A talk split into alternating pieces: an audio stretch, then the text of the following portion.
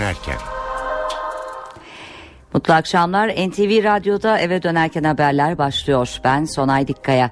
Türkiye ve dünyadan günün önemli gelişmeleriyle sizlerle birlikte olacağız. Öne çıkan haberlerin özetiyle başlayalım. Yüksek Askeri Şura çalışmalarını planlanandan bir gün önce bitirdi. Şura kararıyla terfi olan ve emekli edilen subayların isimleri ilerleyen dakikalarda onay için Cumhurbaşkanı Abdullah Gül'e sunulacak. Başkentten notları canlı bağlantıyla alacağız. Emniyette yasa dışı dinleme iddialarına ilişkin bu sabah ikinci operasyon düzenlendi. 14 ilde 33 kişi gözaltına alındı. Operasyon notlarını Emniyet Müdürlüğü önünden Burak Özcan aktaracak. Hükümetle SYK arasında yargıya müdahale polemiği yaşanıyor. Kurulun Başkan Vekili Ahmet Hamsici'nin yargı siyasi irade tarafından silah olarak kullanılamaz açıklamasına Adalet Bakanı Bekir Bozdağ korsan bildiri diyerek yanıt verdi. Yüksek Seçim Kurulu Cumhurbaşkanı adayı ve Başbakan Erdoğan'ın son reklam filminin yayınını içindeki ezan sesi ve seccade üzerinde dua eden kadın görüntüsü nedeniyle durdurdu. Gazze'de geçici ateşkes sağlandı. İsrail ordusuyla Hamas 72 saatlik ateşkes konusunda anlaşmaya vardı. Gündemden satır başları aktardık. Şimdi ayrıntılar.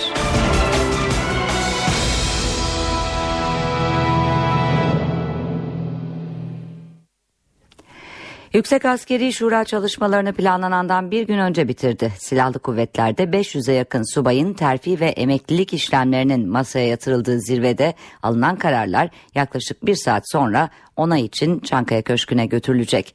Ayrıntıları NTV muhabiri Özden Erkuş anlatıyor.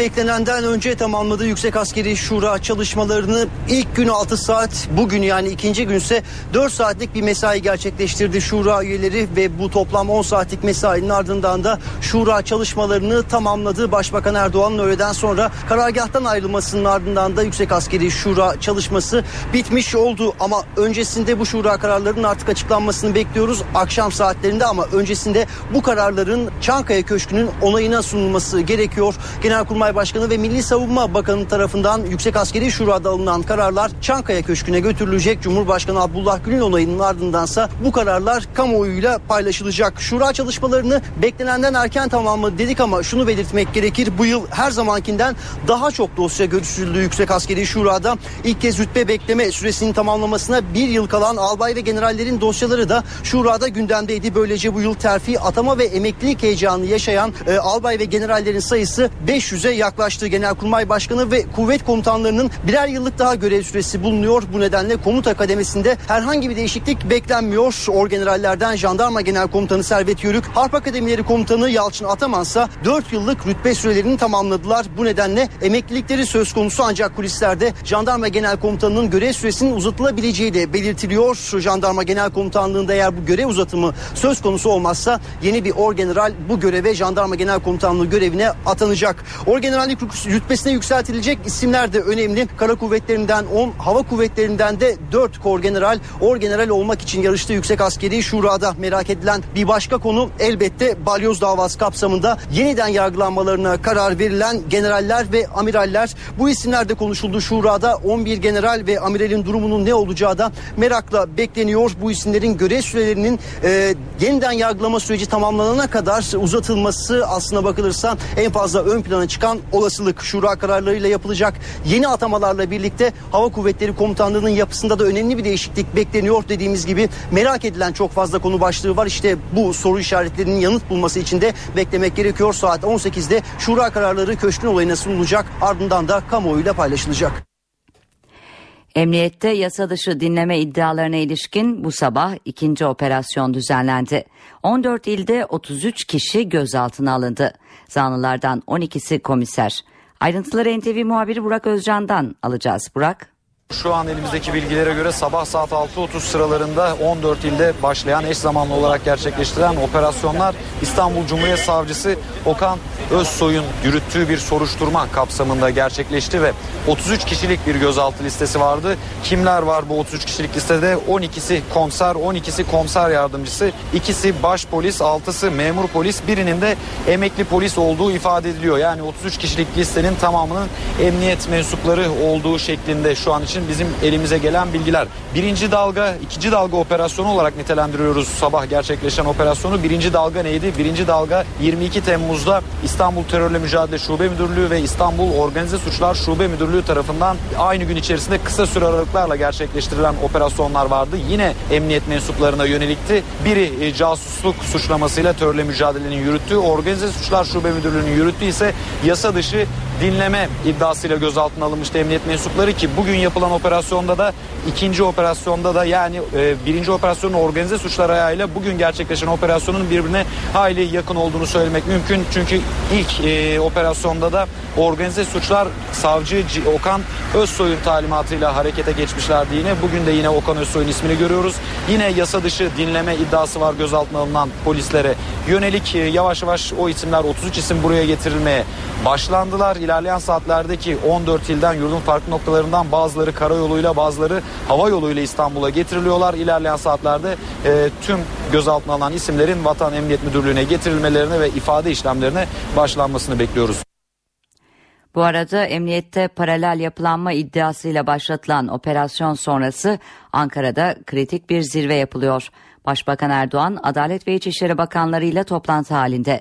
Toplantıda İçişleri ve Adalet Bakanlarının operasyona ilişkin Başbakan Erdoğan'a bilgi verdiği tahmin ediliyor. Cumhuriyet Halk Partisi Genel Başkanı Kemal Kılıçdaroğlu emniyette paralel yapı iddialarına ilişkin yürütülen operasyonu değerlendirdi. Kılıçdaroğlu operasyonun başbakana yönelik 17 ve 25 Aralık operasyonlarının intikamı olduğunu söyledi.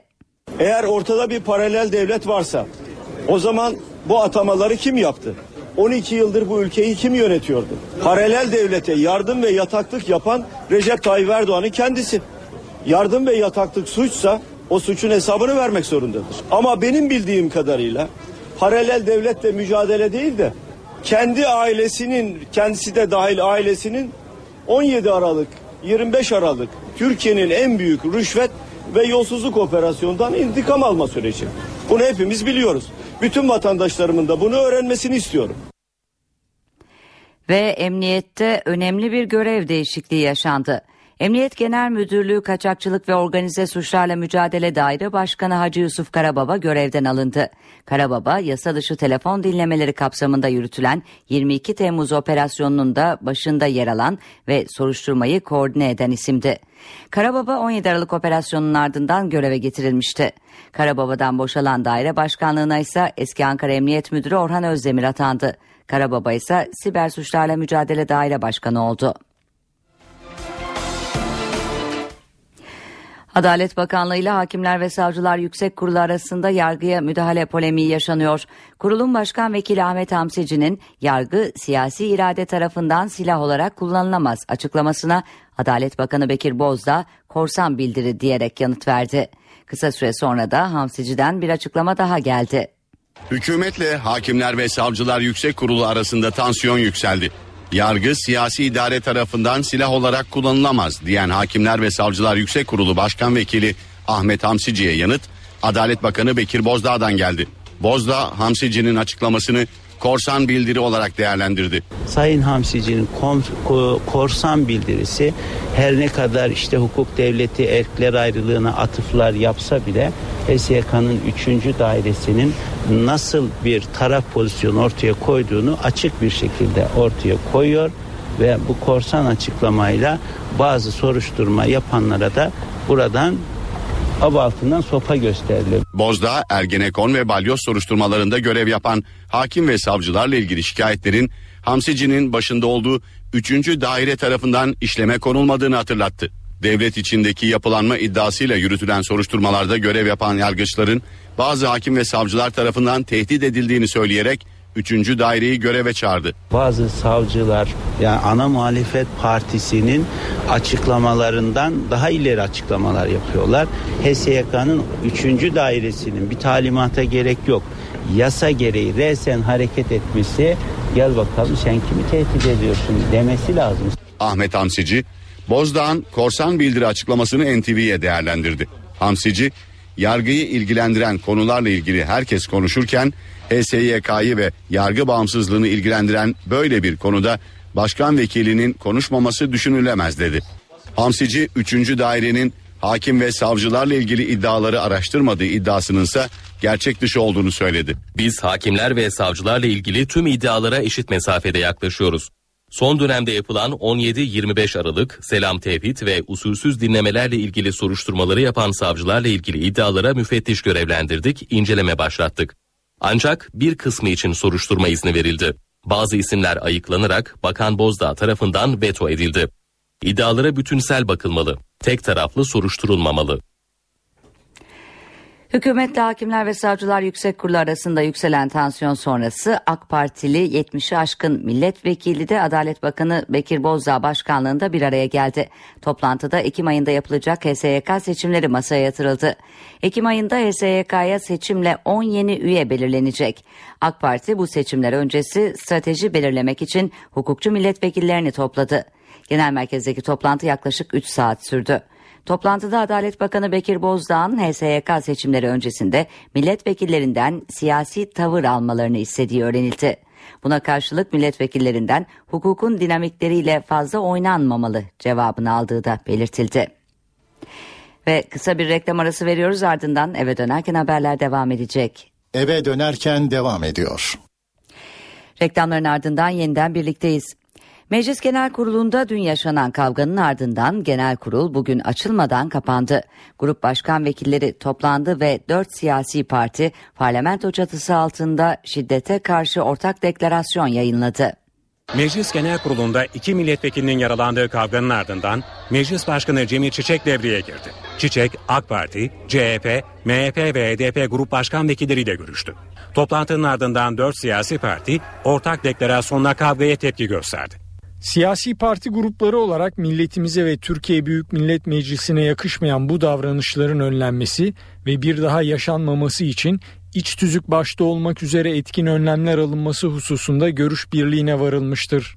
Deklarasyonda gerekçesi ne olursa olsun, kim tarafından işlenirse işlensin, şiddetin hiçbir surette tasvibi mümkün değildir ifadelerine de yer verildi. Bildirinin genel kurulun bir sonraki oturumunun açılışında okunacağı ifade edildi.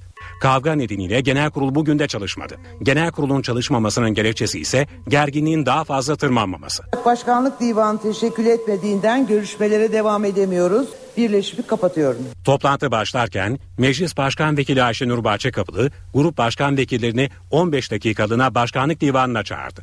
MHP o toplantıda AK Partili milletvekillerine tepki gösterdi. Tek taraflı bir saldırı vardır. Meclis idare amirine yönelik fiili saldırı vardır.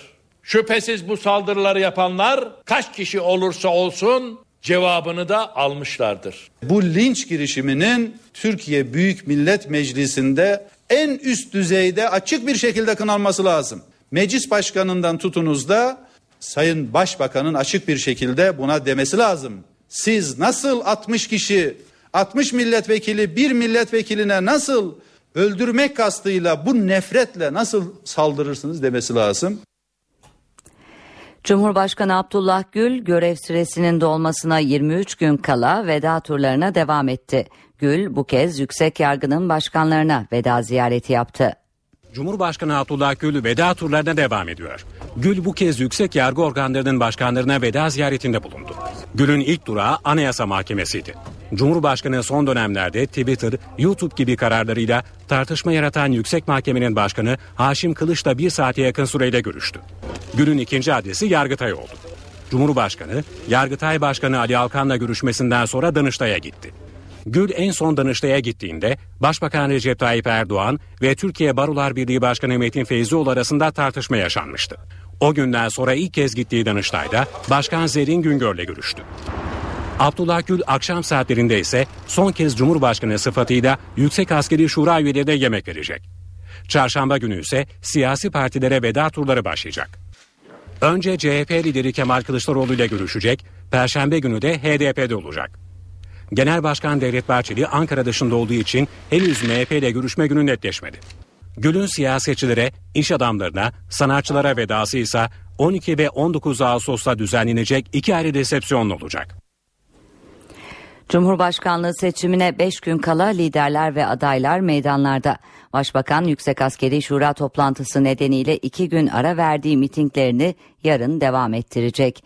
CHP lideri Kemal Kılıçdaroğlu bugün İstanbul'un ilçelerinde halkla bir araya geldi. Çatıada'ya oy istedi. MHP Genel Başkanı Devlet Bahçeli ise Karabük'te miting düzenledi. Bahçeli, Başbakan Erdoğan'ın Cumhurbaşkanı olması halinde Bakanlar Kurulu'nu ayda bir defa toplayacağını söylemesini eleştirdi. Başbakanın anayasaya aykırı davrandığını savundu.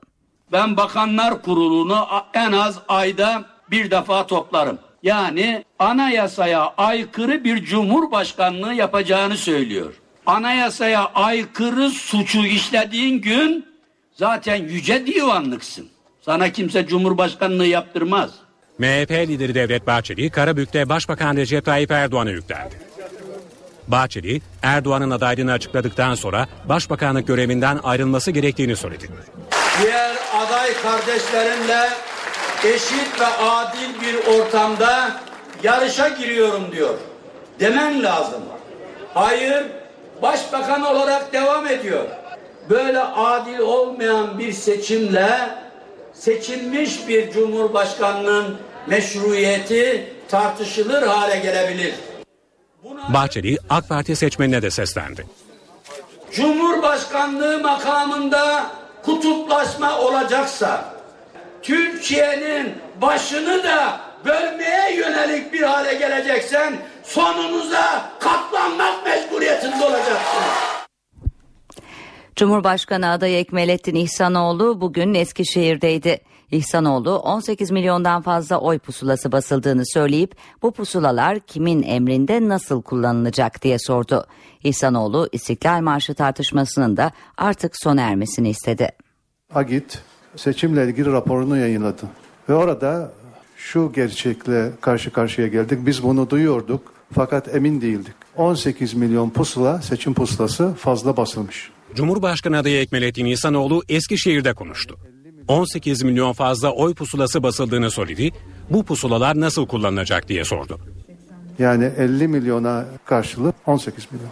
Bunun bir orantısı yok mu kanunda? Ve bu 18 milyon pusula kimin emrinde nasıl kullanılacak ve bu nasıl yanlış ellere gitmeyecek? Bu e, miktardaki oy pusulalarının basılması hangi kanuni gerekçelere göre yapılmıştır? Bu cevabı bekliyoruz. Bu cevap... İhsanoğlu, İstiklal Marşı tartışmasının da artık sona ermesi gerektiğini söyledi.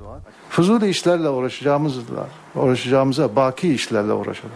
Bunun üzerine siyasi rekabet kurmak neyin neyin delili biliyor musunuz? İflasın delili. Yüksek Seçim Kurulu Cumhurbaşkanı adayı Başbakan Recep Tayyip Erdoğan'ın reklam filminde ezan sesi ve dua eden kadın görüntüsü kullanıldığı için yayın yasağı getirdi.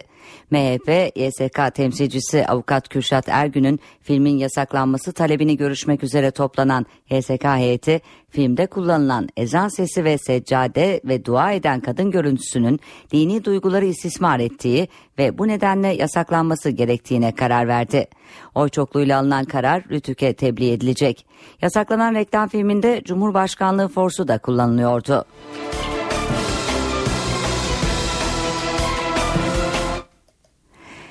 Cumhurbaşkanı seçimi için yurt dışında kullanılan oylar Türkiye'ye getiriliyor. Oy pusulaları 3 Ağustos'ta sandıkların kapanmasının ardından mühürlü torbalara konuldu. Almanya'da kullanılan oyların taşınması için bir uçak kiralandı. Uçağın Berlin'den sonra Stockholm, Kopenhag ve Londra'da kullanılan oyları da alıp bu gece Türkiye'ye dönmesi bekleniyor. Cumhurbaşkanı seçiminin ilk turunda yurt dışındaki Türk vatandaşları ilk kez oy kullandı. NTV Radyo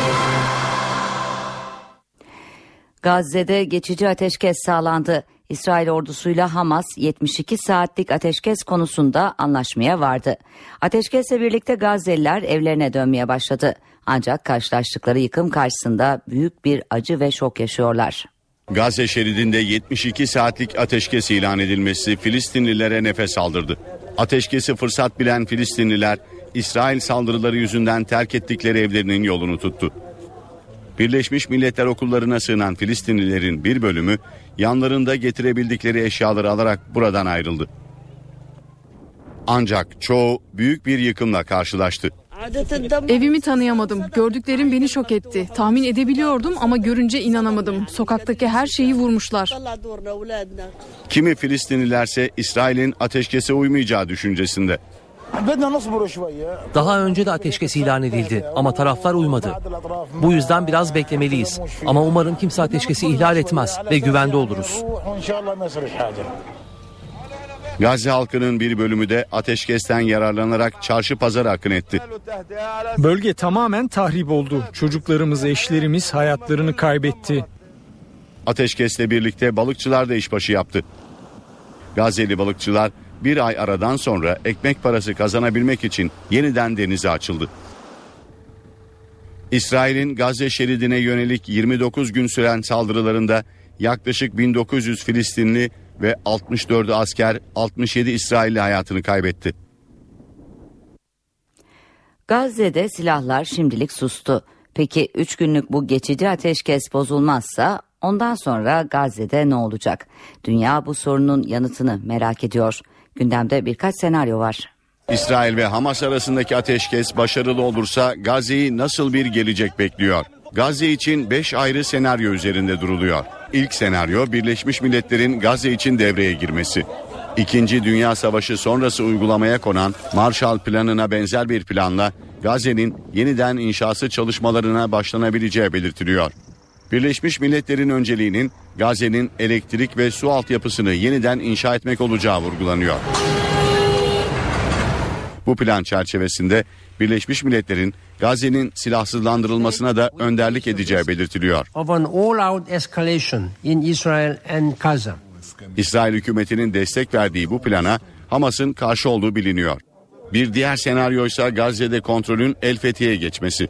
Gazze'de güvenliğin Batı Şeria'da iktidarı elinde tutan Mahmud Abbas liderliğindeki Filistin yönetimine devredilebileceği belirtiliyor.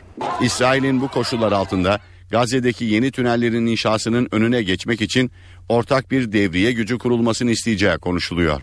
Bir diğer seçenek Hamas'ın iki hafta önce İsrail'e sunduğu 10 yıllık ateşkes önerisi. Bu plan kapsamında Hamas'ın İsrail'den talepleri var.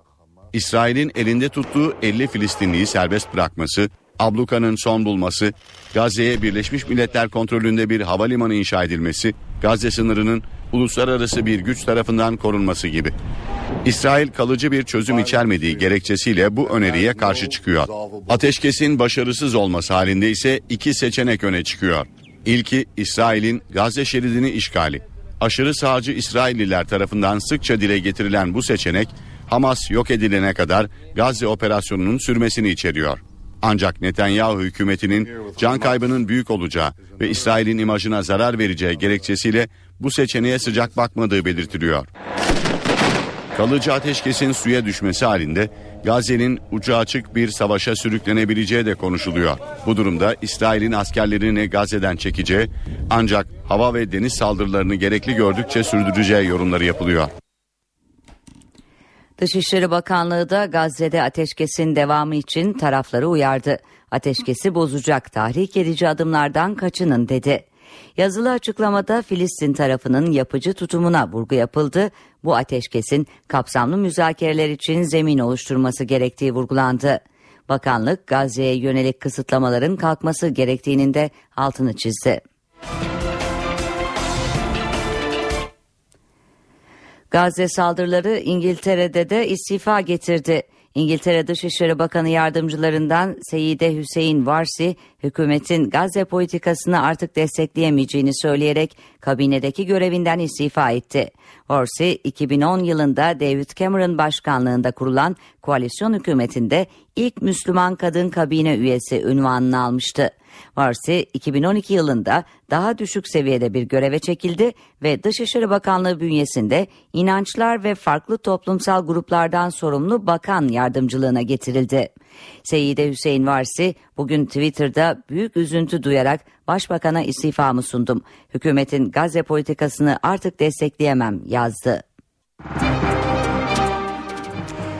Para ve sermaye piyasalarındaki işlemlere bir göz atalım. Borsa İstanbul şu sıralarda 81.139 seviyesinde. Serbest piyasada dolar 2 lira 14 kuruştan, euro 2 lira 86 kuruştan işlem görüyor. Kapalı çarşıda ise Cumhuriyet altını 592, çeyrek altın ise 145 liradan satılıyor. Şimdi kısa bir reklam arası veriyoruz. Ardından Ben Bu İşte Ustayım adlı yarışma programı gelecek yayına. Eve dönerken devam ediyor. Tekrar mutlu akşamlar. Saatlerimiz 18'i gösteriyor. NTV Radyo'da eve dönerken haberler devam ediyor. Günün öne çıkan haberlerinden satır başlarını hatırlatalım. Yüksek Askeri Şura çalışmalarını planlanandan bir gün önce bitirdi. Şura kararıyla terfi olan ve emekli edilen subayların isimleri onay için az sonra Cumhurbaşkanı Abdullah Gül'e sunulacak. Emniyette yasa dışı dinleme iddialarına ilişkin bu sabah ikinci operasyon düzenlendi. 14 ilde 33 kişi gözaltına alındı. Yüksek Seçim Kurulu Cumhurbaşkanı adayı ve Başbakan Erdoğan'ın son reklam filminin yayınını içindeki ezan sesi ve seccade üzerinde dua eden kadın görüntüsü nedeniyle durdurdu. Meclis Genel Kurulu'nda dün yaşanan kavganın ardından genel kurul bugün açılmadan kapandı. Grup başkan vekilleri toplandı ve dört siyasi parti parlamento çatısı altında şiddete karşı ortak deklarasyon yayınladı. CHP Dışişleri Bakanı Ahmet Davutoğlu hakkında gen soru önergesi verdi. Ana muhalefet Davutoğlu'nun Türk dış politikasını çıkmaza soktuğunu savunuyor. Gazze'de geçici ateşkes sağlandı. İsrail ordusuyla Hamas 72 saatlik ateşkes konusunda anlaşmaya vardı. Öne çıkan haberlerden satır başları böyleydi. Şimdi ayrıntılara geçelim.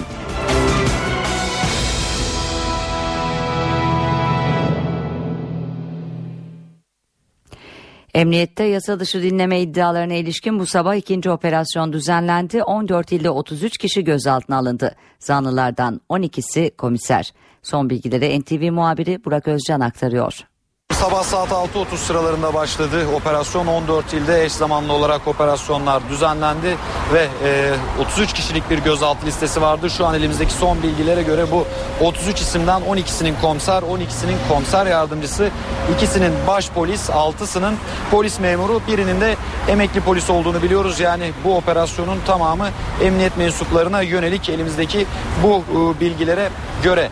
Şimdi bu operasyonu ikinci operasyon olarak adlandırıyoruz. ikinci dalga olarak adlandırıyoruz. Birinci dalga neydi? Birinci dalga 22 Temmuz'da gerçekleşen operasyonlardı. İstanbul'da terörle mücadele şube müdürlüğü e, yine emniyet mensuplarına yönelik casusluk iddiasıyla organize suçlar şube müdürlüğü ise yasa dışı dinleme iddiasıyla operasyonlar düzenlemişti. Kısa süre aralıklarla aynı gün içerisinde ve toplamda 115 emniyet mensubu gözaltına alınmıştı. Biri 22 Temmuz'da düzenlenen operasyonun özellikle organize suçlar şube müdürlüğünün düzenlediği ayağıyla bugün düzenlenen operasyon arasında çok önemli benzerlikler var. Ne o benzerlikler? Öncelikle iki operasyonda İstanbul Cumhuriyet Savcısı Okan Özsoy'un talimatıyla gerçekleşti. Okan Özsoy'un yürüttüğü soruşturma kapsamında operasyonlar gerçekleşti. Ee, İkisinin de polis memurlara yönelik olduğunu biliyoruz. Gözaltına alınan isimlere yöneltilen suçlama yine çok benzer yasa dışı dinleme suçlamasını görüyoruz. 14 ilde yapıldığını söyledik ki İstanbul'da, Van'da, Hakkari'de, Mardin'de, Ankara'da, Batman'da, Diyarbakır'da, Şırnak'ta, Bingöl'de, Bitlis'te, Ağrı'da, Iğdır'da, Kahramanmaraş'ta ve Şanlıurfa'da operasyonlar düzenlendi. Neden bu kadar geniş kapsamlı bir operasyon düzenlendi diye düşünülebilir. Çünkü e, gözaltına alınan polislerin de önemli bir kısmı 17 Aralık ve 25 Aralık operasyonlarında İstanbul'da görevli olup daha sonra farklı illere e, atanan görevlendirilen polislerdi. O polisler gözaltına alındılar. Onlar bu gözaltına alınan isimlerden bazıları o polisler e, önümüzdeki saatlerde tamamının bu 33 kişinin de buraya getirilmesini İstanbul Vatan'daki Emniyet Müdürlüğü'ne getirilmelerini ve e, ilerleyen saatlerde de ifade alınma sürecinin başlamasını bekliyoruz. Emniyette paralel yapı iddiasına ilişkin operasyon haberi Ankara'da yakından takip ediliyor. Gözaltıları değerlendiren Başbakan Yardımcısı Emrullah İşler ve Adalet Bakanı Bekir Bozdağ yargı bağımsızlığına vurgu yaptı. CHP'dense tepki var. Onun için de diyoruz ki bırakın soruşturma hukuka uygun bir şekilde işlesin ve işleyen soruşturma zaten gerçeği sonunda ortaya çıkaracaktır. Emniyette paralel yapı iddialarına dayandırılan operasyonun ikinci dalgası siyasetinde gündeminde. Hükümet yargı bağımsızlığına vurgu yaparak soruşturma sonucunda gerçeklerin ortaya çıkacağı görüşünü dile getiriyor. Bu süreçlerle ilgili e, Türkiye'de bazı çevreler tarafından büyük bir algı operasyonu e, yapıldığını hep beraber görüyoruz. Ben onun için diyorum ki algı operasyonlarıyla yargılama faaliyetlerini etkilemek doğru değil. Yargı bağımsızdır. Neticede mahkemeler kararını verecektir. E, bekleyip neticeyi göreceğiz. Muhalefetse operasyona tepkili. CHP Grup Başkan Vekili Muharrem İnce, mecliste operasyonda yakınları gözaltına alınanlarla kameraların karşısına geçti. Bizim inandığımız değerler hukukun üstünlüğüdür. Adaletin yerini bulmasıdır. Biz adaletin işlemesini istiyoruz. Adalet Bakanlığı ile Hakimler ve Savcılar Yüksek Kurulu arasında yargıya müdahale polemiği yaşanıyor. Kurulun Başkan Vekili Ahmet Hamsici'nin yargı siyasi irade tarafından silah olarak kullanılamaz açıklamasına Adalet Bakanı Bekir Bozdağ korsan bildiri diyerek yanıt verdi. Kısa süre sonra da Hamsici'den bir açıklama daha geldi. Hükümetle Hakimler ve Savcılar Yüksek Kurulu arasında tansiyon yükseldi. Yargı siyasi idare tarafından silah olarak kullanılamaz diyen Hakimler ve Savcılar Yüksek Kurulu Başkan Vekili Ahmet Hamsici'ye yanıt Adalet Bakanı Bekir Bozdağ'dan geldi. Bozdağ Hamsici'nin açıklamasını korsan bildiri olarak değerlendirdi. Sayın Hamsici'nin korsan bildirisi her ne kadar işte hukuk devleti erkler ayrılığına atıflar yapsa bile HSYK'nın 3. dairesinin nasıl bir taraf pozisyonu ortaya koyduğunu açık bir şekilde ortaya koyuyor ve bu korsan açıklamayla bazı soruşturma yapanlara da buradan av altından sopa gösteriliyor. Bozdağ, Ergenekon ve Balyoz soruşturmalarında görev yapan hakim ve savcılarla ilgili şikayetlerin Hamsici'nin başında olduğu 3. daire tarafından işleme konulmadığını hatırlattı. Devlet içindeki yapılanma iddiasıyla yürütülen soruşturmalarda görev yapan yargıçların bazı hakim ve savcılar tarafından tehdit edildiğini söyleyerek Üçüncü daireyi göreve çağırdı. Bazı savcılar yani ana muhalefet partisinin açıklamalarından daha ileri açıklamalar yapıyorlar. HSYK'nın üçüncü dairesinin bir talimata gerek yok. Yasa gereği resen hareket etmesi gel bakalım sen kimi tehdit ediyorsun demesi lazım. Ahmet Hamsici Bozdağ'ın korsan bildiri açıklamasını NTV'ye değerlendirdi. Hamsici yargıyı ilgilendiren konularla ilgili herkes konuşurken HSYK'yı ve yargı bağımsızlığını ilgilendiren böyle bir konuda başkan vekilinin konuşmaması düşünülemez dedi. Hamsici 3. dairenin hakim ve savcılarla ilgili iddiaları araştırmadığı iddiasının ise gerçek dışı olduğunu söyledi. Biz hakimler ve savcılarla ilgili tüm iddialara eşit mesafede yaklaşıyoruz. Son dönemde yapılan 17-25 Aralık selam tevhid ve usulsüz dinlemelerle ilgili soruşturmaları yapan savcılarla ilgili iddialara müfettiş görevlendirdik, inceleme başlattık. Ancak bir kısmı için soruşturma izni verildi. Bazı isimler ayıklanarak Bakan Bozdağ tarafından veto edildi. İddialara bütünsel bakılmalı, tek taraflı soruşturulmamalı. Emniyette paralel yapılanma iddiasıyla başlatılan operasyon ve hükümetle HSYK arasında yaşanan polemik resmi konutta değerlendirildi. Başbakan Recep Tayyip Erdoğan, Adalet ve İçişleri Bakanlarıyla toplantı yaptı. Ayrıntıları NTV muhabiri Murat Barış Koralp'ten alacağız. Murat seni dinliyoruz. Sabah saatleri sabah saatlerinde emniyette paralel yapılanma iddiasıyla başlatılan operasyon sonrası Ankara'da kritik bir zirve yapıldı. Başbakan Adalet ve İçişleri Bakanlarıyla toplantı yaptı. Bir buçuk saat sürdü bu toplantı. Bu toplantılarda iki önemli başlığın ele alındığı belirtiliyor.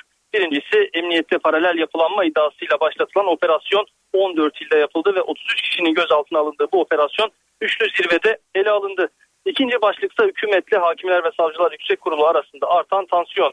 Başbakan sabah yaş çalışmalarındaydı. Resmi konuta geldi. Programında gözükmüyordu herhangi bir kabulü ama Başbakanın resmi konuta gelmesinin hemen ardından önce Adalet Bakanı Bekir Bozdağ ardından da İçişleri Bakanı Efkan Ala resmi konuta geldi ve üçlü zirve başladı. Ankara'da sabah saatlerinde de kritik bir toplantı yapılmıştı. Adalet Bakanı AK Partili 70'i aşkın hukukçu milletvekiliyle toplantı yapmıştı. O toplantıda da edinilen bilgilere göre Ekim ayında yapılacak Hakimler ve Savcılar Yüksek Kurulu seçimlerini ele aldı. Adalet Bakanı 70 aşkın hukukçu milletvekiliyle Başbakanlık resmi konuttan kısaca notlar böyle. Sonay. Murat Barış Korat bildirdi. Yüksek Askeri Şura'da çalışmalarını tamamladı. Kararlar şu dakikalarda ona için Çankaya Köşkü'ne sunulacak. Türk Silahlı Kuvvetleri'ndeki terfi ve atamaların görüşüldüğü Yüksek Askeri Şura toplantısı planlanandan bir gün önce bitti. Şura kararları Cumhurbaşkanı Gül'e arz edilecek ve ardından da kamuoyuyla paylaşılacak. Şurada terfi sırasında bulunan general, amiral ve albayların bir üst rütbeye yükseltilmesi, general ve amirallerin görev sürelerinin uzatılması ve emeklilik işlemleri ele alındı. Disiplinsizlik ve ahlaki durumları nedeniyle Türk Silahlı Kuvvetleri'nden ayrılacak personelin durumu da değerlendirildi. Şimdi kısa bir reklam arası veriyoruz ardından yeniden birlikte olacağız. Eve dönerken devam ediyor. Mecliste dün yaşanan yumruklu kavganın ardından genel kurul bugün çalışmadı. Olaya tepki amacıyla dört siyasi parti bir deklarasyon yayınladı ve şiddet eylemi kınandı. Ayrıntıları parlamento günlüğünden NTV muhabiri Miray Aktağ Uluç anlatacak. Miray. Türkiye Büyük Millet Meclisi'nde dün yaşanan yumruklu kavganın yankıları bugün de devam etti. Dünkü kavgada iki milletvekili yaralanmıştı ve o kavganın ardından çok sayıda milletvekili de basın toplantısı düzenleyerek tepkilerini dile getirmişlerdi. Bugün ise ortak bir deklarasyon yayınlandı Türkiye Büyük Millet Meclisi'nde. Ortak deklarasyonun yayınlanması ile ilgili olarak Meclis Başkanı Cemil Çiçek devreye girdi. Çiçek grup başkan vekilleriyle görüştü ve toplantının ardından dört siyasi parti ortak deklarasyonla kavgaya tepki gösterdi. E, deklarasyonda nasıl ifadeler yer aldı hemen aktaralım. Siyasi parti grupları olarak milletimize ve Türkiye Büyük Millet Meclisi'ne yakışmayan bu davranışların önlenmesi ve bir daha yaşanmaması için iş tüzük başta olmak üzere etkin önlemler alınması konusunda görüş birliğine varılmıştır dedi. Bu ifadelerden ne anlamak gerekiyor? Önümüzdeki günlerde bu tür kavga görüntüleriyle ilgili olarak iş tüzükte bir değişiklik söz konusu olabilir. Böyle görünüyor. Aynı zamanda başka önlemlerin alınması Türkiye Büyük Millet Meclisi'nde yine söz konusu olacak gibi görünüyor. Deklarasyonda sadece bu ifadeler yoktu. Gerekçesi ne olursa olsun kim tarafından işlenirse işlensin şiddetin hiçbir surette tasdibi mümkün değildir ifadelerine yer verildi. Bildirinin genel kurulun bir sonraki oturumun açılışında yani yarın genel kurul açılırken okunacağı da ifade edildi. Bugün tabii bu e, kavga nedeniyle meclis genel kurulunun e, açılmadan kapandığını söyleyebiliriz. Genel kurulun çalışmamasının nedeni ise gerginliğin daha fazla tırmanmaması. Meclis Başkan Vekili Ayşenur Bahçekapılı önce genel kurulu e, açmadan hemen önce grup başkan vekillerini toplantıya çağırdı. O toplantı için 15 dakikalık ara verilmişti. Ancak toplantıda uzlaşma sağlanmadı. Çünkü Milliyetçi Hareket Partisi dün yaşanan kavga nedeniyle AK Partili milletvekillerinin kendilerinden özür dilemelerini istediler. Bu konuda bir kınama yayınlanmasını talep ettiler. Ancak bu talep karşılık görmedi ve tartışma uzayıp gidince Ayşenur Bahçekapı da yeniden genel kurul salonuna döndüğünde e, başkanlık divanı oluşmadığı için genel kurulun toplanamadığını ifade etti ve bugün böylece genel kurulu da kapatmış oldu. Dünkü gergin oturumun ardından bugün meclis genel kurulu da yapılmadı. Milliyetçi Hareket Partisi bugün e, çeşitli yine basın toplantılarıyla dünkü kavga ile ilgili tepkilerine devam etti. Tepkisini gösterdi. MHP Grup Başkan Vekili Oktay Vural kameraların karşısına geçti ve tek taraflı bir saldırı olduğunu söyledi. Meclis İdare Amiri Ali Uzunırmak'ın e, saldırıya uğradığını ifade etti ve e, çok sayıda kişi tarafından saldırıya uğradığını söyledi.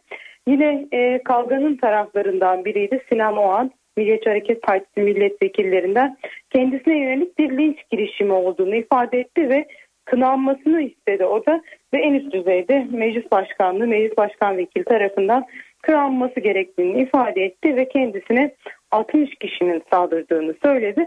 Onların iddiaları bu yöndeydi. Dediğimiz gibi dünkü kavganın yankıları bugün de devam etti. Kuşkusuz bir süre daha mecliste, e, mecliste bu konu konuşulacak gibi görünüyor Sonay. Miray Aktağ Uluç'a teşekkür ediyoruz. Cumhurbaşkanı Abdullah Gül görev süresinin dolmasına 23 gün kala veda turlarına devam etti. Gül bu kez yüksek yargının başkanlarına veda ziyareti yaptı. Cumhurbaşkanı Abdullah Gül veda turlarına devam ediyor. Gül bu kez yüksek yargı organlarının başkanlarına veda ziyaretinde bulundu. Gül'ün ilk durağı Anayasa Mahkemesi'ydi. Cumhurbaşkanı son dönemlerde Twitter, YouTube gibi kararlarıyla tartışma yaratan Yüksek Mahkemenin Başkanı Haşim Kılıç'la bir saate yakın süreyle görüştü. Gül'ün ikinci adresi Yargıtay oldu. Cumhurbaşkanı, Yargıtay Başkanı Ali Alkan'la görüşmesinden sonra Danıştay'a gitti. Gül en son Danıştay'a gittiğinde Başbakan Recep Tayyip Erdoğan ve Türkiye Barolar Birliği Başkanı Metin Feyzioğlu arasında tartışma yaşanmıştı. O günden sonra ilk kez gittiği Danıştay'da Başkan Zerrin Güngör'le görüştü. Abdullah Gül akşam saatlerinde ise son kez Cumhurbaşkanı sıfatıyla Yüksek Askeri Şura üyelerine yemek verecek. Çarşamba günü ise siyasi partilere veda turları başlayacak. Önce CHP lideri Kemal Kılıçdaroğlu ile görüşecek, Perşembe günü de HDP'de olacak. Genel Başkan Devlet Bahçeli Ankara dışında olduğu için henüz MHP ile görüşme günü netleşmedi. Gül'ün siyasetçilere, iş adamlarına, sanatçılara vedası ise 12 ve 19 Ağustos'ta düzenlenecek iki ayrı resepsiyon olacak. Cumhurbaşkanı adayı Ekmelettin İhsanoğlu da bugün Eskişehir'deydi. İhsanoğlu 18 milyondan fazla oy pusulası basıldığını söyleyip bu pusulalar kimin emrinde nasıl kullanılacak diye sordu. İhsanoğlu İstiklal Marşı tartışmasının da artık sona ermesini istedi. Agit seçimle ilgili raporunu yayınladı. Ve orada şu gerçekle karşı karşıya geldik. Biz bunu duyuyorduk fakat emin değildik. 18 milyon pusula, seçim pusulası fazla basılmış. Cumhurbaşkanı adayı Ekmelettin İhsanoğlu Eskişehir'de konuştu. 18 milyon fazla oy pusulası basıldığını söyledi. Bu pusulalar nasıl kullanılacak diye sordu. Yani 50 milyona karşılık 18 milyon. Bunun bir orantısı yok mu kanunda? Ve bu 18 milyon pusula kimin emrinde nasıl kullanılacak ve bu nasıl yanlış ellere gitmeyecek? Bu e, miktardaki oy pusulalarının basılması hangi kanuni gerekçelere göre yapılmıştır? Bu cevabı bekliyoruz. Bu. İhsanoğlu, İstiklal Marşı tartışmasının da artık sona ermesi gerektiğini söyledi. Fuzuli işlerle uğraşacağımızla, uğraşacağımıza baki işlerle uğraşalım. Bunun üzerine siyasi rekabet kurmak neyin neyin delili biliyor musunuz? İflasın delili. HDP eş başkanı ve Cumhurbaşkanı adayı Selahattin Demirtaş ise bugün Van'daydı. Demirtaş'ın gündeminde çözüm süreci vardı. Demirtaş, barış süreci bozulmamalı, herkes Türkiye'nin kardeşliğine hizmet etmeli, hükümet de elini çabuk tutmalı dedi. Çözüm sürecinin hızlı ilerlemesi ve bu konuda Türkiye kamuoyunun kalıcı barış beklentisinin gerçekleşmesi hepimizin boynunun borcudur. Hükümetin de oyalamaya, zamana yayma politikasına çokça artık tenezzül etmeden Türkiye toplumunun beklentilerini karşılaması lazım. Bu sadece Kürtlerin, Kürt halkının beklentisi değil. Türkiye'nin bütün ezilenleri, bütün emekçileri, yoksulları, ötekileştirilmiş bütün kesimleri bu müzakere sürecinde demokrasi bekliyorlar. Demokrasi beklentisi her e, aşamada ikinci bir bahara ertelenecek bir beklenti değil. Umut ediyorum ki hükümetle e, artık daha fazla geciktirmeden Türkiye'nin tamamının beklentisi olan e, kalıcı barışa dair yasalar çıkarır. Bizim de umudumuz bu beklentimiz. Bu tabii ki Cumhurbaşkanı seçimi sonuçları doğrudan bu süreci etkileyecektir. Bizim kazanmamız Türkiye'nin tamamının kazanması anlamına gelir. Zaten kalıcı barış en hızlı şekilde en büyük ihtimalle bizim kazanmamız üzerinden gelişir. Yüksek Seçim Kurulu Cumhurbaşkanı adayı Başbakan Recep Tayyip Erdoğan'ın reklam filminde ezan sesi ve dua eden kadın görüntüsü kullanıldığı için yayın yasağı getirdi. MHP YSK temsilcisi avukat Kürşat Ergün'ün filmin yasaklanması talebini görüşmek üzere toplanan YSK heyeti filmde kullanılan ezan sesi, seccade ve dua eden kadın görüntüsünün dini duyguları istismar ettiğini ve bu nedenle yasaklanması gerektiğine karar verdi. Oy çokluğuyla alınan karar Rütük'e tebliğ edilecek. Yasaklanan reklam filminde Cumhurbaşkanlığı forsu da kullanılıyordu. NTV Radyo Ve Orta Doğu Gazze'de geçici ateşkes sağlandı. İsrail ordusuyla Hamas 72 saatlik ateşkes konusunda anlaşmaya vardı. Ateşkesle birlikte Gazze'liler evlerine dönmeye başladı. Ancak karşılaştıkları yıkım karşısında büyük bir acı ve şok yaşıyorlar. Gazze şeridinde 72 saatlik ateşkes ilan edilmesi Filistinlilere nefes aldırdı. Ateşkesi fırsat bilen Filistinliler İsrail saldırıları yüzünden terk ettikleri evlerinin yolunu tuttu. Birleşmiş Milletler okullarına sığınan Filistinlilerin bir bölümü yanlarında getirebildikleri eşyaları alarak buradan ayrıldı.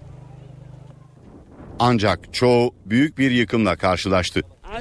Evimi tanıyamadım. Gördüklerim beni şok etti. Tahmin edebiliyordum ama görünce inanamadım. Sokaktaki her şeyi vurmuşlar.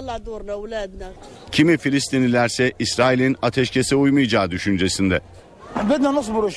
Daha önce de ateşkes ilan edildi ama taraflar uymadı. Bu yüzden biraz beklemeliyiz. Ama umarım kimse ateşkesi ihlal etmez ve güvende oluruz. Gazze halkının bir bölümü de ateşkesten yararlanarak çarşı pazara akın etti. Bölge tamamen tahrip oldu. Çocuklarımız, eşlerimiz hayatlarını kaybetti. Ateşkesle birlikte balıkçılar da işbaşı yaptı. Gazze'li balıkçılar bir ay aradan sonra ekmek parası kazanabilmek için yeniden denize açıldı. İsrail'in Gazze şeridine yönelik 29 gün süren saldırılarında yaklaşık 1900 Filistinli ve 64 asker 67 İsrailli hayatını kaybetti. CHP Dışişleri Bakanı Ahmet Davutoğlu hakkında gen soru önergesi verdi. Gerekçe IŞİD'in Musul Başkonsolosluğunda görev yapan 49 Türk vatandaşını kaçırması. Önergede Dışişleri Bakanı Davutoğlu'nun Türkiye'nin bölgesel ve küresel planda itibarını sıfırlayan dış politikasını çıkmaza sokan bir tavır sergilediği savunuldu. Türkiye'nin savaş ortamına sürüklendiğini ve uluslararası terör örgütlerinin neredeyse tüm kentlerde faaliyet gösterir konuma geldiğini belirten ana muhalefet Bakan Davutoğlu hakkında Gensör önergesi verdi. CHP Davutoğlu'nun meclisi bilgilendirmediği ve çelişkili açıklamalar yaptığını da savundu. Irak Şam İslam Devleti örgütünün ilerleyişiyle yerlerinden olan Iraklılar Erbil'de gösteri yaptı. Protestocular bölgesel Kürt yönetiminden Irak Şam İslam Devleti örgütüyle savaşmasını istedi. Irak Şam İslam Devleti örgütünün ilerleyişi yüzünden evlerini terk edenler öfkeli. Örgütten kaçarak Erbil'e sığınan, Kürtlerin de aralarında olduğu Iraklılar tepkilerini yürüyüş yaparak gösterdi. Çeşitli pankartlar taşıyan ve Irak Şam İslam Devleti örgütü karşıtı sloganlar atan göstericiler Kürt parlamentosu önünde toplandı. Eylemciler bölgesel Kürt yönetiminden yardım istedi. Kürt yönetiminden ailelerimizi kurtarmak için asker göndermelerini istiyoruz. IŞİD evlerimizi yıktı. Ailelerimiz ise dağlara kaçtı. Ailem aradı ve bir vadide IŞİD militanları tarafından kuşatıldıklarını söyledi. Yaşıyor olsalar da tehlikedeler. Irak Şam İslam Devleti örgütünün hafta sonu Kuzey Irak'ta Sincar ve Zummar'ı denetimine almasının ardından 200 bin kadar kişi evlerini terk etmişti. Bu arada Kuzey Irak Bölgesel Kürt Yönetimi Başkanı Mesut Barzani, Peşmerge güçlerine Irak Şam İslam Devleti militanlarına karşı saldırı emri verdi. Barzani yaptığı yazılı açıklamada Peşmerge komutanlarına Kürdistan halkının düşmanlarına karşı savaşması emrini verdik. Düşmanlarımıza öldürücü darbeleri indirmek için saldıracağız ifadesini kullandı. Barzani savaşmayan Peşmerge'den hesap soracaklarını da söyledi.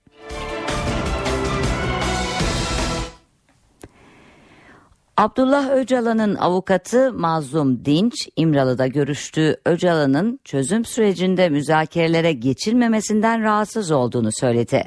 Avukatıyla yaptığı görüşmede müzakerelerin bir an önce başlaması gerektiğini vurgulayan Öcalan, çözüm sürecinin AK Parti tarafından seçim malzemesi olarak kullanıldığını ileri sürdü. Artık sabır taşı çatlamıştır. Dilerim bir hafta içinde müzakere süreci başlar diyen Öcalan, Cumhurbaşkanlığı seçiminde Selahattin Demirtaş'ın göstereceği başarının müzakere sürecinin başlaması açısından önemli olduğunu belirtti. Azerbaycan ile Ermenistan arasındaki gerginlik sürüyor. Taraflar arasında yaşanan çatışmalarda yaşamını yitiren askerlerin sayısı 18'e yükseldi. Azerbaycan Savunma Bakanlığı hafta sonu çıkan çatışmalarda 13 askerini kaybettiğini duyurdu. Ermenistan ise 5 askerinin çatışmalarda yaşamını yitirdiğini açıkladı. Çatışmaların neden çıktığı henüz anlaşılmazken Bakü ve Erivan birbirini saldırganlıkla suçluyor. Rusya, Amerika Birleşik Devletleri, Avrupa Birliği ile Birleşmiş Milletler son gelişmelerden kaygılarını dile getirdi. Tarafların ateşkese uymalarını istedi. NTV Radyo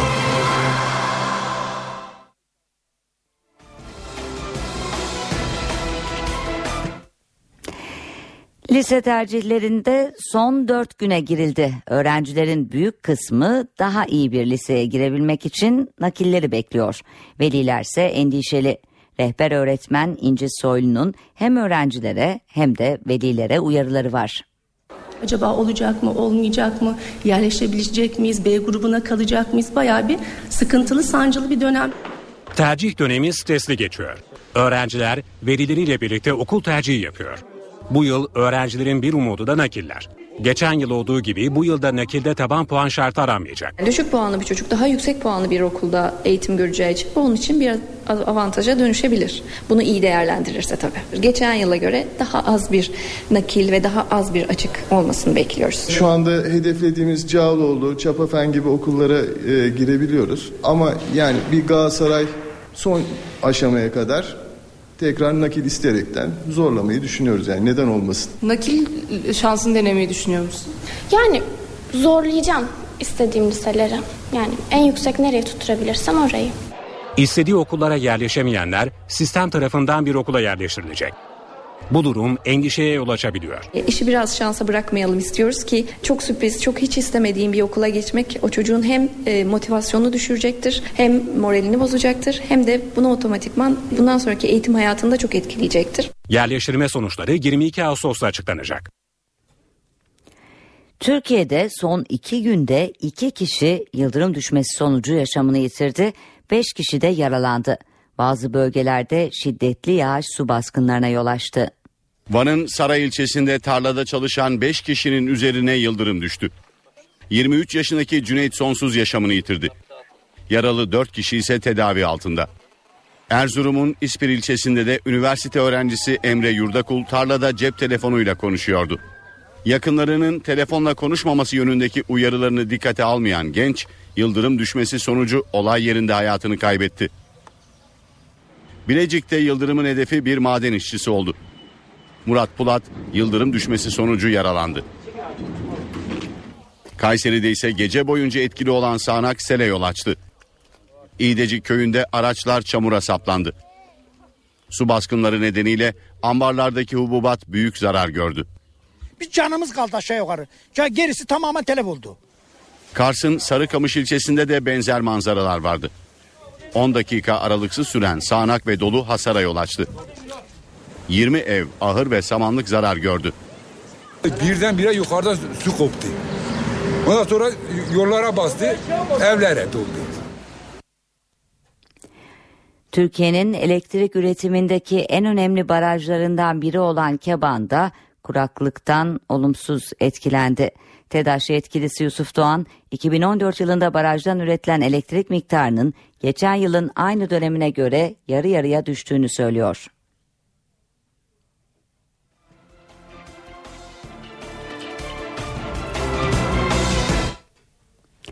Yüksek Askeri Şura toplantısında alınan kararlar onay için Cumhurbaşkanı Abdullah Gül'e sunuldu. Şu sıralarda köşkten bir açıklama geliyor. Cumhurbaşkanı Başdanışmanı Ahmet Sever'i dinliyoruz. Bütün e, dediğim gibi terfi, uzatma ve emeklilikle ilgili kararları Genelkurmay e, Başkanlığı'nca açıklanacak oradan tabii. Teşekkürler, sağ olun. Birinci Ordu Komutanı da emekliliğe ayrıldı. En kıdemli Ege şey jandarmaya geldi. Arkadaşlar şunları alın. Askeri şura kararları açıklandı az önce de Ahmet Sever'in bir açıklaması oldu ama kararların çoğunluğunun daha sonra açıklanacağı bilgisi asker tarafından açıklanacağı bilgisini bizimle paylaştı Sever. Orgeneral Abdullah Hatay Jandarma Genel Komutanlığı'na atandı bilgisini yalnızca bu bilgiyi paylaştığını ifade edelim. Cumhurbaşkanlığı tarafından paylaşılan bilgi bu yöndeydi. Daha e, sonraki daha geniş atama ve terfilerle ilgili açıklamayı Genelkurmay Başkanlığı yapacak. Devam edelim. Diyarbakır'da 22 Temmuz'daki tanker faciasından sonra hayatını kaybedenlerin sayısı 31'e çıktı. Diyarbakır Bingöl Karayolu'ndaki patlamadan sonra Ankara'ya sevk edilen yaralılardan polis memuru Akif Çakır hayatını kaybetti. 29 yaralının tedavisi hala sürüyor. 22 Temmuz'da LPG yüklü tanker devrilmiş, geniş bir alana yayılan gaze, gaz alev almış ve olay yerinden geçen iki yolcu otobüsüyle bir otomobilde yanmıştı. Evet Yüksek Askeri Şura kararları açıklandı. Buna ilişkin Ahmet Sever'in açıklamaları vardı canlı yayında. Biz de bunu e, yayına aktarmaya çalıştık. İlerleyen dakikalarda ayrıntıları sizlere bildireceğiz ve gündemdeki diğer gelişmelerle devam edelim. Türkiye'nin elektrik üretimindeki en önemli barajlarından biri olan Keban'da kuraklıktan olumsuz etkilendi. TEDAŞ yetkilisi Yusuf Doğan 2014 yılında barajdan üretilen elektrik miktarının geçen yılın aynı dönemine göre yarı yarıya düştüğünü söylüyor. Su gelirlerine baktığımızda üçte bir oranında bir düşüklük söz konusu. Keban Barajı son 40 yılın en kurak dönemini yaşıyor. Elazığ'daki baraj gölünde biriken su miktarı geçen yıla göre %70 düştü. Mayıs ayı sonu itibariyle Keban Gölü'ne gelen su 4,5 milyar metreküp su. Geçen yıl Mayıs ayı sonu itibariyle Keban Barajı'na gelen suyun miktarı 12 milyar 200 milyon e, metreküp su. Su miktarının azalması barajdaki elektrik üretimine de yansıdı. Üretim yarı yarıya düştü. Geçen yıl bu tarih itibariyle ürettiğimiz enerji 2 milyar 882 milyon kilowatt saat. Şu an itibariyle yani 2014 yılında ürettiğimiz enerji 1 milyar 995 milyon kilowatt saat. Dolayısıyla %50 civarında bir düşüklük söz konusu. Olumsuz duruma rağmen takviye olmasa bile baraj gölünde yıl sonuna kadar elektrik üretimi yapılabilecek su var. Ancak yetkililer özellikle bölge halkından elektriği daha tasarruflu kullanmasını istiyor.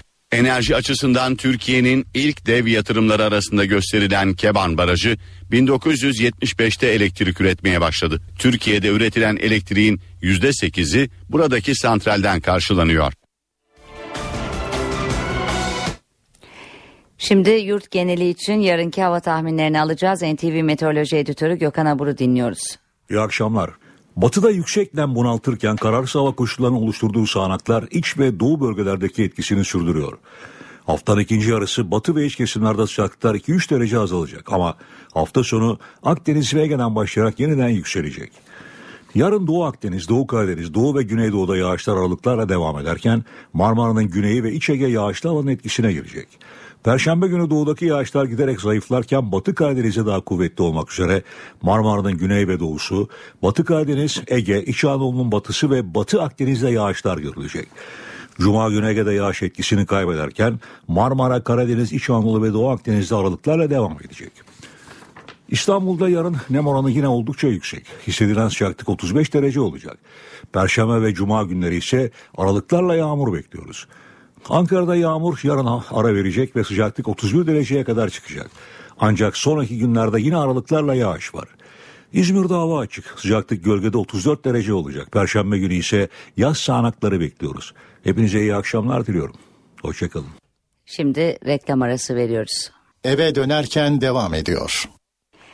Evet reklamların ardından yeniden birlikteyiz. Saatlerimiz 18.42'yi gösteriyor. Yeni gelişmeyi bir kez daha hatırlatalım. Yüksek Askeri Şura toplantısında alınan kararlar Cumhurbaşkanı Abdullah Gül tarafından onaylandı.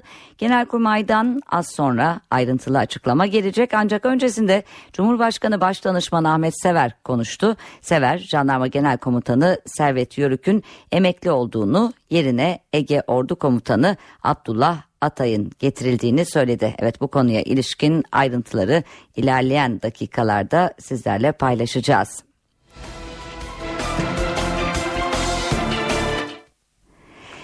Ve Temmuz ayında beklentilerin üstünde artan enflasyon nedeniyle Merkez Bankası bir kez daha ekonomi yönetiminin hedefinde.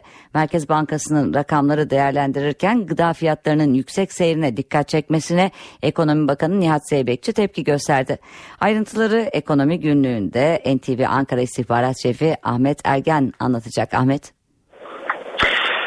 Sona öncelikle dün açıklanan rakamları hatırlatalım. Tüketici fiyatları endeksinde piyasa beklentileri %0,13 artış yönündeydi. Ancak Türkiye İstatistik Kurumu'nun açıkladığı artış oranı %0,45 oldu.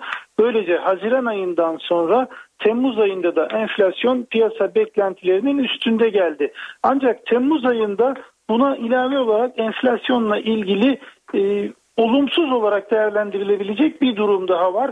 Merkez Bankası'nın bütün tahminleri, bütün öngörüleri yıllık enflasyonun Mayıs ayında bu yıl için zirve noktasını göreceği sonrasında da keskin bir düşüş olacağı yönündeydi. Ancak Temmuz ayında baktığımızda Merkez Bankası tahminlerinin aksine Temmuz'da yıllık enflasyonda yükseldi. Merkez Bankası bugün Temmuz ayı fiyat gelişmelerini bir e, kısa raporla değerlendirdi ve gıda fiyatlarındaki yüksek seyrin Temmuz ayında da devam ettiğine yönelik bir değerlendirme yaptı. İşlenmiş gıda fiyatlarındaki yukarı yönlü seyir devam etmiştir e, değerlendirmesinde bulundu Merkez Bankası. Özellikle e, alt gruplar e, geneline yayılan artışlarla birlikte ekmek, süt ürünleri, çay ve şeker fiyatlarında daha belirgin bir artış olduğunu ifade etti.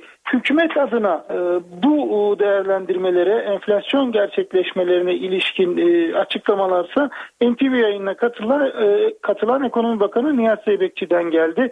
Ekonomi Bakanı Zeybekçi Merkez Bankası ile aynı görüşte değil, ülkenin tüm ekonomik aktörlerini dikkate almadan masum sivri biber, limon e, ve otel, turizm, e, ulaştırma gruplarına enflasyon artışını yüklemek ana konuyu ıskalamak olur dedi. Hatırlanacağı gibi dün açıklanan rakamlarda e, Temmuz ayının zam şampiyonu sivri biber olmuştu. E, Ekonomi Bakanı'nın açıklamaları e, masum sivri biber ifadeleri biraz da e, bu noktaya dikkat çeker e, şekilde dile getirilmiş görünüyor. E, Ekonomi Bakanı'na göre enflasyonun asıl sebebi yüksek faiz oranları yüksek faiz nedeniyle uzun vadeli üretim yapılmamasının maliyetleri artırdığını, bunun da enflasyonu etkilediğini belirtiyor Ekonomi Bakanı Zeybekçi ve Merkez Bankası'nın yıl sonu enflasyon tahmininin de tutmayacağını dile getiriyor. Yıl sonu itibariyle Merkez Bankası'nın son tahmini enflasyonun %7,6 olacağı yönünde. Ancak Ekonomi Bakanı Zeybekçi bu rakamlar için, bu tahmin için e, endişelendiklerini ifade ediyor ve Merkez Bankası'na cesur bir faiz indirimi yapın çağrısında bulunuyor. Merkez Bankası'nın ve Türkiye ekonomisinin dayatılan bir faiz oranından kendi belirlediği bir faiz oranına gidebilmesi için elinde gereken bütün enstrümanlar vardır diyor Ekonomi Bakanı Nihat Zeybekçi. Enerji Bakanı Taner Yıldız da Kazakistan'da Türkiye Petrolleri Anonim Ortaklığı'nın bir yatırım yaptığını ve yatırımla ilgili Kazakistanlı yetkililerle ihtilaf çıktığını söyledi. Yıldız konuyla ilgili tahkim sürecine gidildiğini açıkladı. Kazakistan'da TPA bir yatırım yapmıştı. Bu vesileyle aslında Kütahya'dan bu haberi de ben kamuoyuyla basın mensuplarımıza paylaşmak isterim. Ve oradaki yatırımda Kazakistanlı yetkililerle Kazmunay Gaz'da bir ihtilaf oldu. O ihtilaf 2010 yılında tahkim sürecine kadar götürüldü ve biz tahkime e, olayı götürdük. Tazim edilmesini istediğimiz bir miktar vardı. En son 2013 yılında Kazakistan'daki yetkili arkadaşlarımız bizden bu tahkim sürecini geri çekmemizi istediler. Çünkü biz oradaki davamıza da haklıydık ve TPA'nın hakkının korunması adına gerek yurt içinde gerekse yurt dışındaki bütün yapılacak işlemlerde her birimiz yoğun bir çaba e, sarf ediyoruz, gayret sarf ediyoruz. En son geldiğimiz noktada 205 milyon dolar tarafımıza ödenmek kaydıyla tahkim süreçleri de karşılıklı onay, onaylanmak kaydıyla bu tahkim sürecinden vazgeçilecek. Otomotiv pazarında daralma sürüyor sektörde satışlar Temmuz ayında %16 azalarak 59 bin adet oldu. İlk 7 aydaki daralma ise %24'ü buldu. Sektördeki daralmaya gerekçe olarak döviz kurları ve kredi faizlerindeki yükseliş, özel tüketim vergisi artışları ve BDDK'nın kredi sınırlamaları gösteriliyor. İstanbul'da konut fiyatları artıyor. Merkez Bankası verilerine göre konut fiyatları Mayıs ayında bir önceki aya göre İstanbul'da %1,76, Ankara'da %1,20, İzmir'de ise %0,76'ya yükseldi. Bu artışlarla birlikte İstanbul'daki yıllık artış %21'i buldu. Büyük şehirlerin yanında Suriye sınırındaki illerde de fiyat artışları gerçekleşti. Konut fiyatları endeksine göre Kilis'te konut fiyatları %22 arttı. Konut fiyatlarının en az arttığı illerse Çankırı, Kastamonu ve Sinop oldu.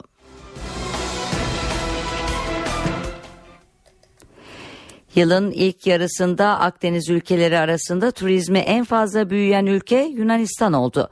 Ocak-Haziran döneminde Yunanistan'a giden turist sayısı %17 artış gösterdi. Bu dönemde turist sayısı 7 milyona yaklaştı. Akdeniz'de en fazla turist çeken ülke ise İspanya oldu.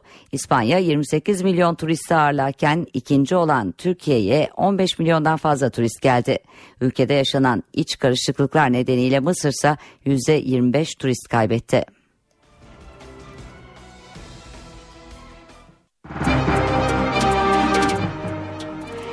Para ve sermaye piyasalarındaki işlemlere bakalım. Borsa İstanbul günü 80.642 puandan tamamladı. Serbest piyasada dolar 2 lira 14 kuruş, euro 2.87'den işlem gördü. Kapalı çarşıda ise Cumhuriyet altını 592 çeyrek altın 145 liradan satıldı. NTV Radyo Katar Hava Yolları'na ait bir yolcu uçağının iki İngiliz savaş uçağı eşliğinde Manchester Havaalanı'na inmesi hareketli anların yaşanmasına neden oldu. Doha'dan Manchester'a uçmakta olan Katar Hava Yolları'na ait uçağın pilotunun mürettebatın tehdit edildiği çağrısının ardından savaş uçakları havalandı. Yolcu uçağı savaş uçaklarının eşliğinde Manchester Havaalanı'na indi. Ardından silahlı polisler uçaktan elleri kelepçeli birini indirdi. İngiliz polisi bir kişinin sahte bomba tehdidi suçlamasıyla gözaltına alındığını açıkladı. Ebola salgını yalnızca Batı Afrika'da değil tüm dünyada kaygı uyandırıyor. Dünya Sağlık Örgütü'nün açıkladığı son rakamlar salgının hızla yayıldığını gösteriyor. Bununla birlikte tedavisi olmayan ölümcül virüs için ilaç umudu doğmuş olabileceği konuşuluyor. Ebola Batı Afrika'da can almaya devam ediyor. Dünya Sağlık Örgütü 1 Ağustos itibariyle virüs nedeniyle yaklaşık 900 kişinin hayatını kaybettiğini duyurdu. 1600'den fazla kişide de Ebola virüsü tespit edildi. Ölümcül virüs en çok Gine, Liberya ve Sierra Leone'yi etkilemiş durumda. Nijerya'da dördüncü Ebola vakasının ardından teyakkuza geçen bir diğer ülke. Havaalanlarında sıkı güvenlik önlemleri uygulanıyor. Amerika Birleşik Devletleri'nde de Ebola alarmı verildi. Washington'da düzenlenen Afrika zirvesine katılan liderler testten geçiriliyor. Hızla yayılan salgının bir an önce kontrol altına alınması için uluslararası kuruluşlar devrede. Dünya Sağlık Örgütü'nün ardından Dünya Bankası da Batı Afrika'ya 200 milyon dolarlık acil yardım fonu sağlayacağını duyurdu. Bölgede doktor ve ekipman ihtiyacı her geçen gün artıyor. Öte yandan Ebola'nın tedavisi için bir umut doğmuş olabileceği belirtiliyor. Nedeni ZMAP adlı bir serum. Test aşamasındaki serumun Liberya'da virüse yakalanan ABD'li doktor Ken Bradley'nin durumunun ağırlaşması üzerine tek doz uygulandığı ortaya çıktı. Serumun etkilerini mucizevi olarak tanımlayan doktorlar Bradley'nin bu sayede ölümden döndüğünü belirtiyor. Ancak şimdiye kadar sadece maymunlar üzerinde denenen serumla ilgili daha fazla çalışma yapılması gerekiyor. Dünyaca ünlü ekonomi dergisi Forbes en çok kazanan aktrisleri açıkladı. Listenin ilk sırasında 51 milyon dolarla 7 Oscar ödüllü Sandra Bullock var. Bullock'u geçen oyuncu Jennifer Lawrence takip etti. Hollywood'un en çok kazanan aktrisleri açıklandı. Ünlü ekonomi dergisi Forbes'un hazırladığı listenin zirvesindeki isim 7 Oscar ödüllü Gravity filminin başrol oyuncusu Sandra Bullock. Geçen yıl listenin 7. sırasında yer alan ünlü aktrisin 2013 Haziran ayından itibaren bir yıllık süre içinde 51 milyon dolar gelir elde ettiği tahmin ediliyor. Listenin ikinci sırasında ise 34 milyon dolar gelirle Açlık Oyunları serisinin 23 yaşındaki yıldızı Jennifer Lawrence var. Jennifer Aniston Forbes dergisinin en çok kazanan aktrisler listesinde 3. sırada yer alıyor. Ünlü oyuncunun geçtiğimiz yıl kazandığı miktar 31 milyon dolar olarak tahmin ediliyor. Jennifer Aniston'ı 19 milyon dolar gelirle Gwyneth Paltrow ve 18 milyon dolar gelirle Angelina Jolie takip ediyor. Forbes kazandıkları astronomik rakamlara rağmen kadın oyuncuların gelir konusunda Hollywood aktörlerinin gerisinde kaldığına dikkat çekiyor. Dergiye göre en çok kazanan 10 aktörün toplam geliri 419 milyon dolar ederken aynı dönemde aktrislerin kazandığı miktar 226 milyon dolarda kalıyor. Reklam arası veriyoruz. Saat başında yeniden birlikte olacağız. Eve dönerken devam ediyor. Evet saatlerimiz 19 eve dönerken haberlerde günün öne çıkan başlıklarını aktaracağız. Yüksek Askeri Şura toplantısında alınan kararlar Cumhurbaşkanı Abdullah Gül tarafından onaylandı. Genelkurmay'dan az sonra ayrıntılı açıklama gelecek. Ancak öncesinde Cumhurbaşkanı Başdanışmanı Ahmet Sever konuştu. Sever, Jandarma Genel Komutanı Servet Yörük'ün emekli olduğunu yerine Ege Ordu Komutanı Abdullah Atay'ın getirildiğini söyledi. Emniyette yasa dışı dinleme iddialarına ilişkin bu sabah ikinci operasyon düzenlendi. 14 ilde 33 kişi gözaltına alındı. Zanlıların sorgusu başladı. Hükümetle SYK arasında yargıya müdahale polemiği yaşanıyor. Kurulun Başkan Vekili Ahmet Hamsici'nin yargı siyasi irade tarafından silah olarak kullanılamaz açıklamasına Adalet Bakanı Bekir Bozdağ korsan bildiri diyerek yanıt verdi. Meclis Genel Kurulu'nda dün yaşanan kavganın ardından genel kurul bugün açılmadan kapandı. Grup başkan vekilleri toplandı ve dört siyasi parti parlamento çatısı altında şiddete karşı ortak deklarasyon yayınladı. CHP Dışişleri Bakanı Ahmet Davutoğlu hakkında gen soru önergesi verdi. Ana muhalefet Davutoğlu'nun Türk dış politikasını çıkmaza soktuğunu savunuyor.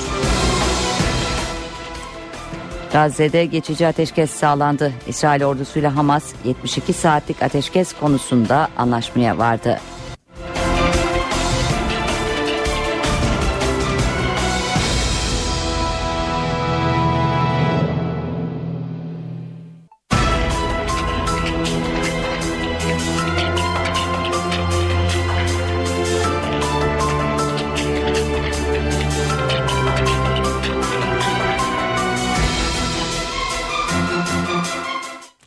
İstanbul'daki trafik durumuna bir göz atacağız. Şu sıralarda İstanbul'da trafik yoğunluğu artmış görünüyor.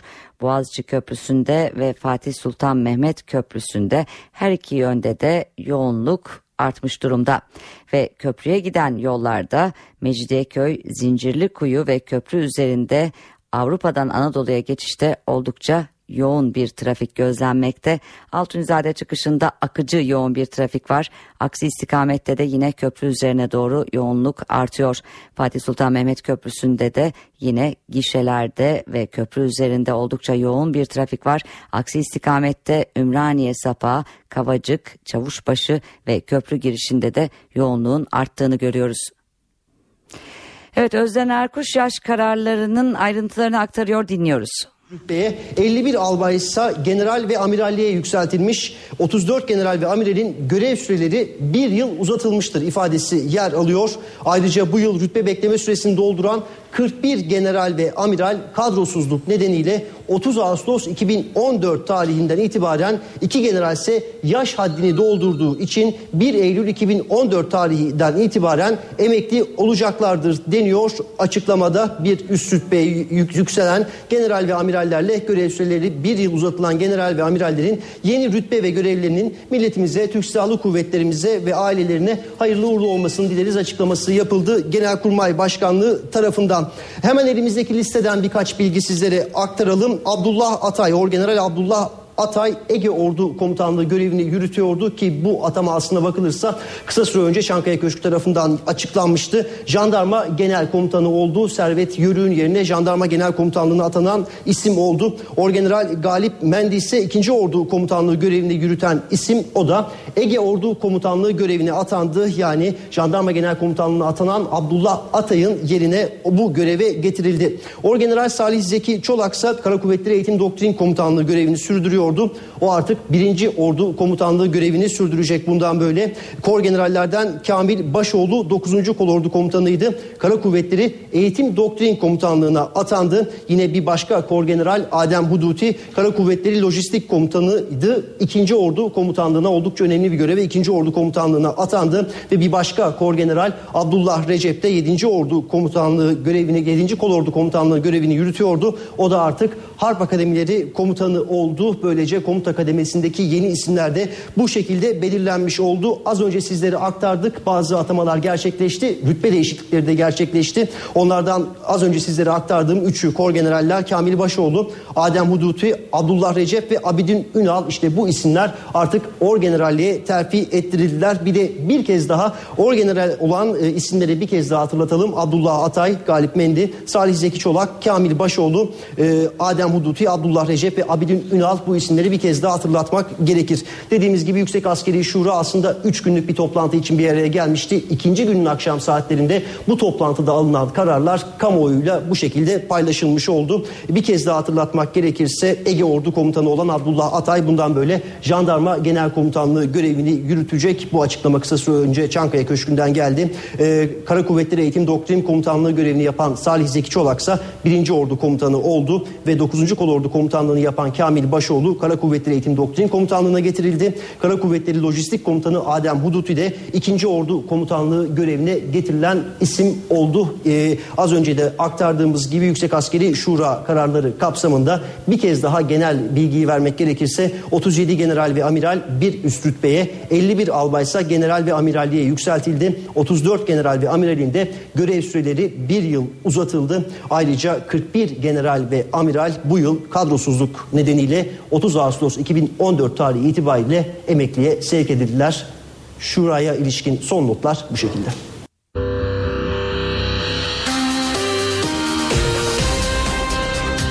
NTV Radyo, Türkiye'nin haber radyosu.